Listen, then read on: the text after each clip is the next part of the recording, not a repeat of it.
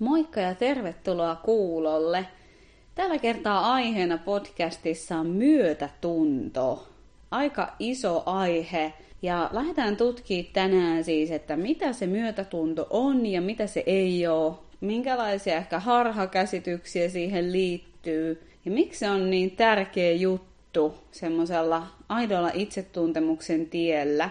Ja miten sitä sitten voi myös lähteä harjoittamaan alkuun niin mun oma suhde tällaiseen myötätunto, itsensä rakastamisajatukseen on ollut aiemmin hyvin toisenlainen. Eli kun mä oon oppinut nuoruudessa semmoisena vähän kovan suorittavan mallin, niin siihen ei ole kauheasti myötätuntoa mahtunut. Ja tällaiset myötätuntosanat oli tää ihan jotain tämmöistä pumpuli self-help hommaa, että jos sitä nyt vaan rupeaa joku myötätuntoinen ole itselleen, niin sittenhän niin elämä lähtee käsistä, että ihan oikeasti ei tässä ole mitään järkeä, ihan semmoista höpö, humppaa. Ja olen kyllä tosiaan päässyt kääntää takkini tämän teeman suhteen, niin kuin toki aika monen muunkin asian suhteen elämässä. Ja huomannut, että mua on pelottanut se myötätunto ennen kaikkea sen vuoksi, että mä en ole oikein tiennyt, mitä se on. Ja silloin, jos ei tiedä, mitä joku asia on,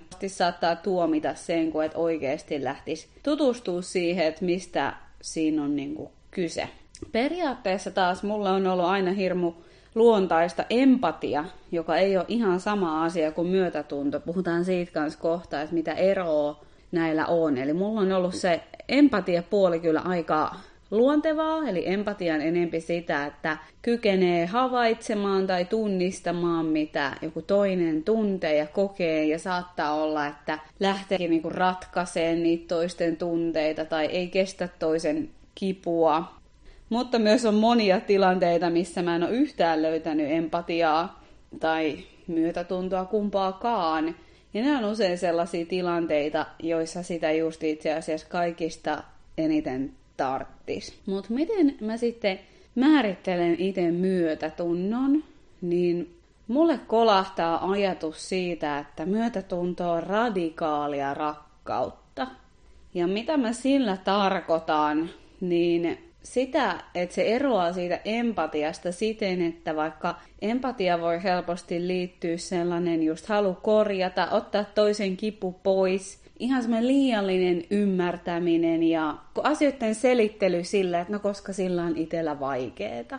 Eli empatiaan tai sympatiaan saattaa liittyä se toiselta ihmiseltä vastuunotto siitä omasta tilanteesta. Tästä aika semmoisia tyyppiesimerkkejä on tämmöiset läheisriippuvat toimintatavat, jotka vaikka koittaa nyt sitä puolisoa muuttaa ja, ja pelastaa. Tai se, että on jotenkin niin, niin kiinni niissä toisen tunteissa, että ei havaitse, että oma elämä jääkin siinä nyt sitten elämättä. Eli tulee helposti semmoinen liiallinen terapeutin ja ymmärtäjän rooli, joka ei välttämättä aina auta toista ihmistä aidosti eteenpäin. Eli silloin voi liittyä semmoista ylivastuullista halua ratkaista toisten ongelmia, ja se ei ole välttämättä sille toiselle oikeasti mikään kauhean suurikaan palvelus. Näyttäisi meinaan siltä, että todelliset syvät elämänmuutokset lähtee aina lopulta omasta tahdosta. Mutta mä en halua yhtään vähätellä sitä, että niiden ympärillä olevien ihmisten rooli ei olisi merkittävä. Mä en usko, että kukaan meistä tekee isoja elämänmuutoksia täysin yksin tai itse. Mä en sellaiseen usko.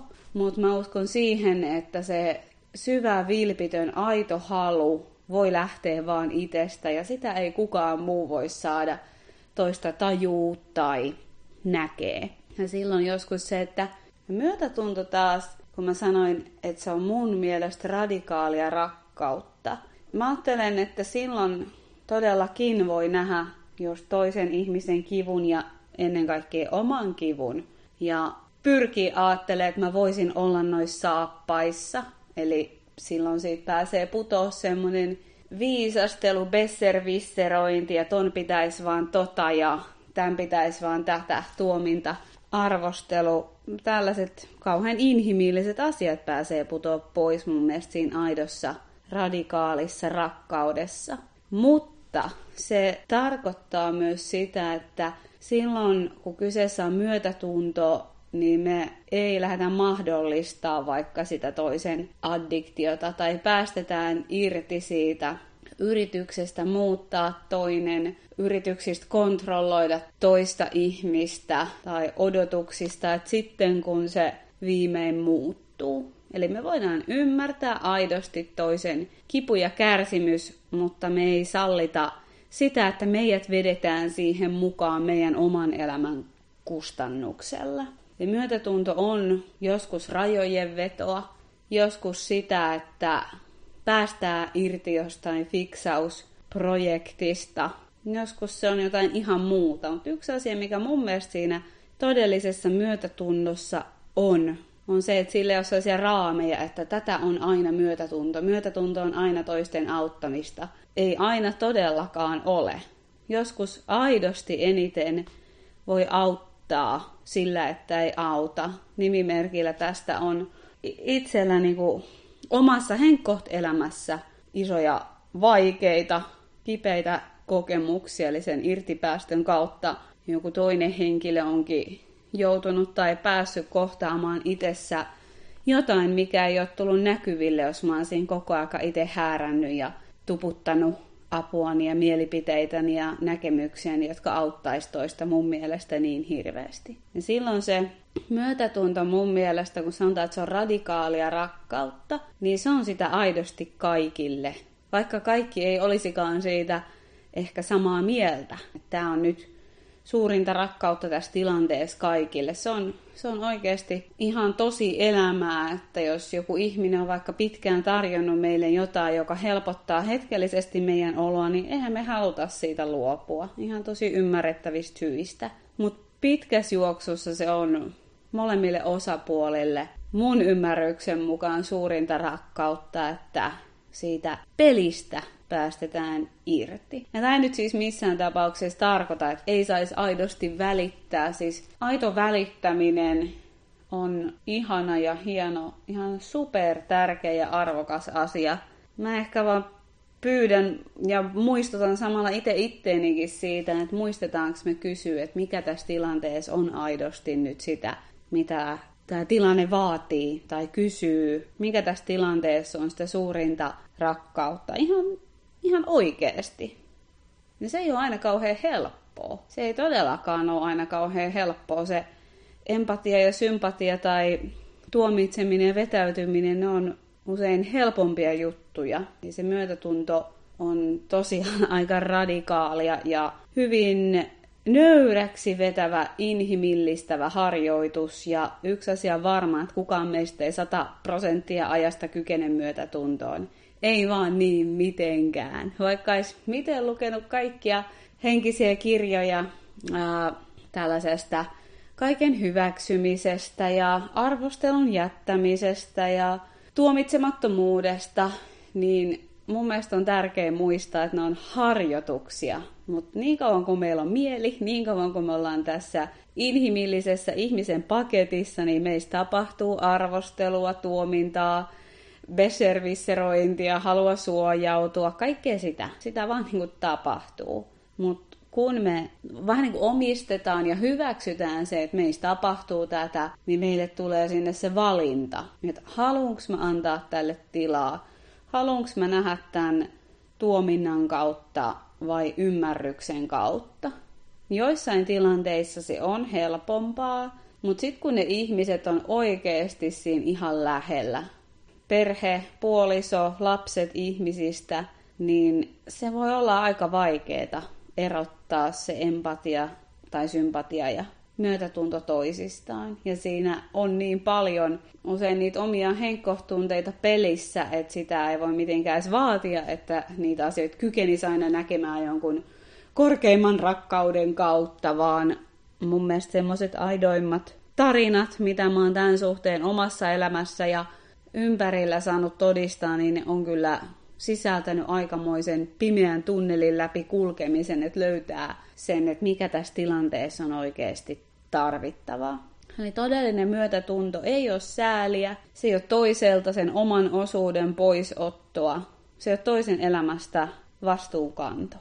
Ja nyt päästään sitten kohta siihen itsemyötätuntoon. Ja mä tuun tähän nyt vasta tätä kautta, koska ainakin mun elämässä on käynyt niin, että sillä, että mä oon sitä empatiaa ja toisten korjaamista ja aina toisissa haasteiden näkemistä, tai miksi mä oon siihen käyttänyt niin paljon aikaa, on ollut se, että mä en näkisi itseäni, että mä en näkisi niitä mun omia inhimillisyyksiä, kipeitä kohtia, jotka kaipaa minulta minun myötätuntoa.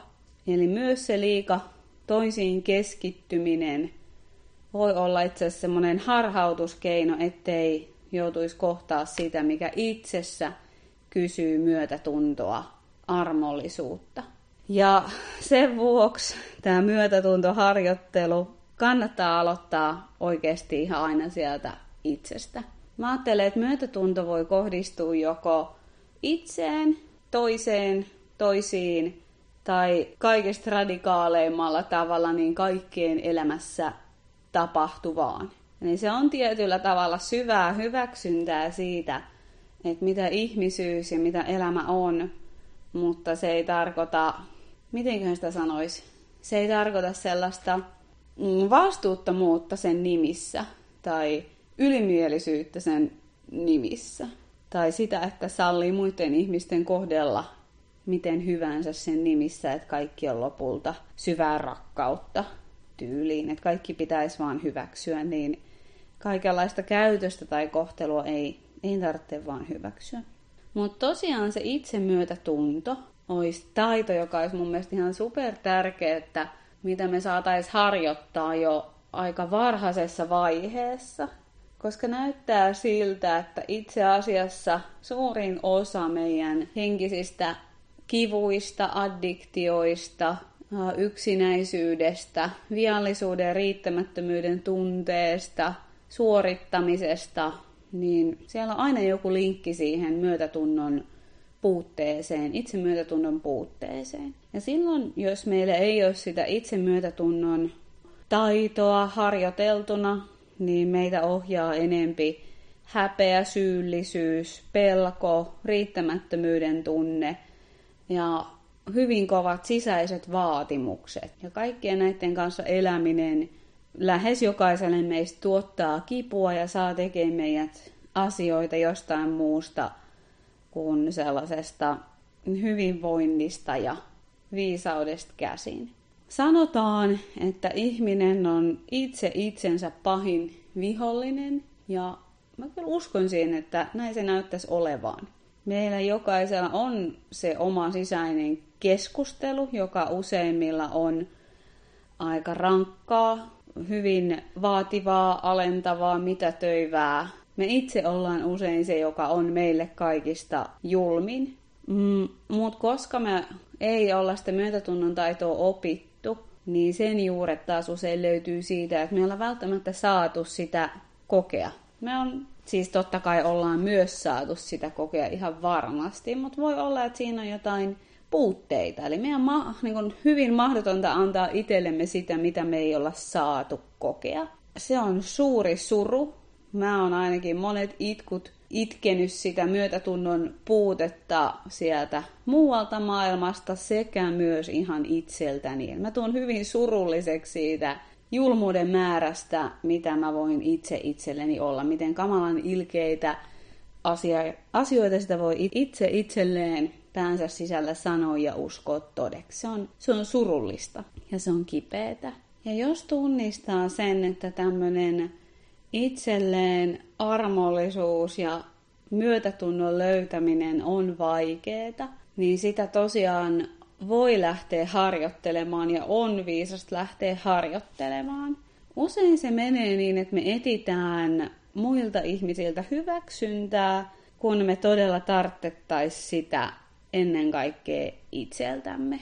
Mä oon myös kyllä sitä mieltä, että toisten ihmisten hyväksyntä voi auttaa meitä valtavasti hyväksyä itse itseämme, mutta silloin sen tarvitsee olla aidosti haavoittuvaisesta kohdasta käsin. Eli sillä, jos mä esitän jotain ja saan sillä kiitosta ja hyväksyntää, niin se ei vahvista mun myötätuntoa itseeni kohtaan, vaan se vahvistaa oikeastaan vaan mun sellaista egoa ja, ja tarvetta kelvata, joka ei ole väärin, mutta se ei tuo todellista itsemyötätunnon taitoa. Taas, jos mulla on ihmiskohtaamisia, jossa mä oon voinut paljastaa itsestäni jotain haavoittuvaista, herkkää, autenttista, kipeätä, ja mä saan siitä kokea myötätuntoa, niin se usein kyllä auttaa mua löytää myös myötätuntoa itse itseni kohtaan. Mutta se ei tule niiden saavutusten kautta, vaan enempikin sen inhimillisyyden kautta.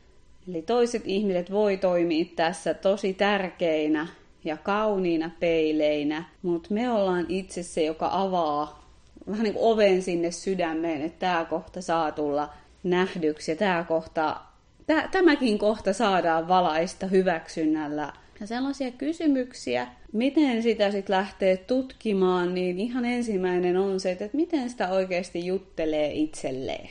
Miten sitä puhuu itselleen, onko pää täynnä jatkuvasti sellaisia että tämäkin olisi pitänyt tehdä toisin tai epäonnistuit tossakin, et osaa kuitenkaan totakaan ja tämäkin on sun vika ja oot ruma ja viallinen ja kauhea ja häpeällinen ja paha ja mitä kaikkea se ei myötätunnon ääni sieltä lateleekaan. Missään tapauksessa mun mielestä ei ole tarkoitus lähteä feikkaamaan jotain tekopositiivista. Ei, se ei, se ei niin kuin pitkän päälle auta. Mutta lähtee havaitsemaan sitä, että aut, että tämä mun tapa puhua itselleni on aika julma ja karu ja se tekee kipeätä. Ja silloin kun mä ohjaudun tästä syyllisyydestä tai tuominnasta käsiin, niin mä itse asiassa ruokin syyllisyyttä ja tuomintaa. Niin me usein kuvitellaan, että, että jos me ollaan myötätuntoisia itsellemme, niin ei me sitten tehdä mitään muutosta tai oteta vastuuta. Ja se ei näyttäisi pitämään ollenkaan paikkaansa enempikin näyttää siltä, että mitä enempi me syyllistetään itseämme, niin sen, sen niin kuin voimallisemmin se vaikuttaa negatiivisesti meidän elämään ja myös siihen, miten me kohdellaan muita. Eli myötätunto auttaa ottamaan vastuuta ja ainakin mun kohdalla niin siihen sisältyy myös sen myöntäminen, että mä oon toiminut tavalla, joka on mun mielestä tuntunut pahalta. Mä en haluaisi toimia noin. Mutta voinko mä silti nähdä sen, että miksi mä toimin niin? Mä satutin, koska mä itse koin epävarmuutta tai mä tein noin, koska mä olin peloissani ja hädissäni. Mä vetäydyin, koska mä pelkäsin itse, että mä tuun torjutukselle. Nähdä myötätuntoisesti itseään kohtaan se, että miksi mä tein niin kuin mä tein, miksi mä toimin niin kuin mä toimin. Ja myös semmoinen toinen kysymys, miten on mahdollista lähteä sitä myötätunnon teemaa tutkimaan, on sellaisten omien sisäisten vaatimusten tiedostaminen. Että hetkinen, mitä mä oikeastaan vaadin iteltäni? Useilla meistä on itteemme kohdistuvia hyvin epärealistisia ja tiukkoja vaatimuksia. Aina pitäisi olla ymmärtävä ja hyväksyvä tai joogata X kertaa viikossa ja syödä vaan vihersmoothieita ja tehdä sitä ja tehdä tätä ja sitten kun otetaan vielä lastenkin kasvatus tähän mukaan, niin huh huh, kun ne vaatimukset lähteekin vielä enempi lapasesta. Eli tiedostaa, että mitä mä vaadin iteltäni, onko se aidosti realistista ja mitä se olisi, jos hellittäisi, mitä se olisi, jos päästäisikin irti näistä vaatimuksista ja sallis tilaa sun elämän olla sellaista kuin se on. Tehdä parhaansa ilman suorittamista, ilman otsaryppysyyttä, myötätunnolla oman inhimillisyyden sallien. Me ei voida päästä irti tai työstää niitä vaatimuksia ennen kuin me tiedostetaan niitä. Eli ala havaitseen niitä vaatimuksia, mitä sä ittees kohdistat. Niitä, että mun pitäisi tai ei pitäisi. Mä en saisi tuntea vihaa, mä en saisi tuntea ärsytystä, mä en saisi tuntea mustasukkaisuutta. Mä en saisi tuntea sitä. Nytkin pitäisi pystyä olemaan hetkessä tyyppisiä juttuja. No, mitä jos salliikin itsensä olla keskeneräinen? Mitä jos se ei olekaan kauheinta maailmassa, että joskus tekee virheen ja oppii siitä? Niin se on varma asia, että me tullaan kaikki niin sanotusti mokaamaan elämässä tuhansia, kymmeniä tuhansia kertoja – ja ne on just ne kohdat, missä me voidaan sen myötätunnon kautta tarkistaa sitä kurssia, että okei, näin tämä ei toiminut. mitä mä voin nyt tehdä uudelleen. Jos jää kiinni siihen häpeään tai syyllisyyteen, niin luultavasti ei ole voimaa toimia toisin. Eli se inhimillisyys taas itselle siinä, että siinä kohdassa mä toimin sillä viisaudella, mikä mulla siinä tilanteessa oli. Ja myös se myötätunto, niin voi olla semmoinen, että sitä on helpompi lähteä lähestyä toisten ihmisten kautta. Niin sulle tärkeitä ne ihmiset, joista sä ihan aidosti sydämestä käsin välität. Miten sä puhuisit heille sun tilanteessa? Mulla esimerkiksi omat pikkusiskot on sellaisia, että, että niitä kohtaan semmoinen tietty suojelun halu ja mä en halua, että heille puhuttaisi sillä tavalla, kun mun pää välillä puhuu itselleni. Ja heidän kautta mä oon alkanut harjoittelee sitä, että, että jos he olisivat tällaisessa tilanteessa kuin me nyt, niin mitä mä sanoisin. Ja se muuttuu aika radikaalisti se sisäinen puhe silloin, että jos mä puhuisin niin kuin heille tai kohtaisin heidät. Ne vaatimukset ei ole heihin kohdistuen epäinhimillisiä, vaan ne on ainoastaan itseä kohtaan epäinhimillisiä.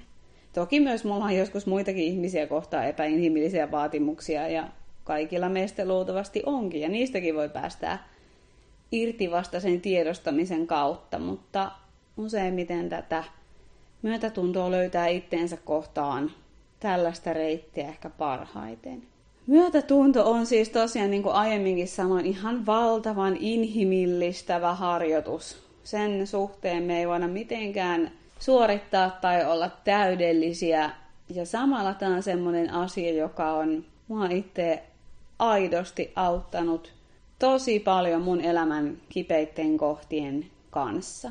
Mä oon liittänyt tosi paljon häpeetä ja syyllisyyttä omiin selviytymiskeinoihini. Ja vasta sen myötätunnon kautta mä oon pystynyt pikkuhiljaa päästää häpeästä ja syyllisyydestä. En mä pystynyt niistä tietenkään kokonaan tunteina päästää irti. En, en ikinä varmasti pystykään, mutta että niiden ei tarvitsisi ohjata tai vaikuttaa.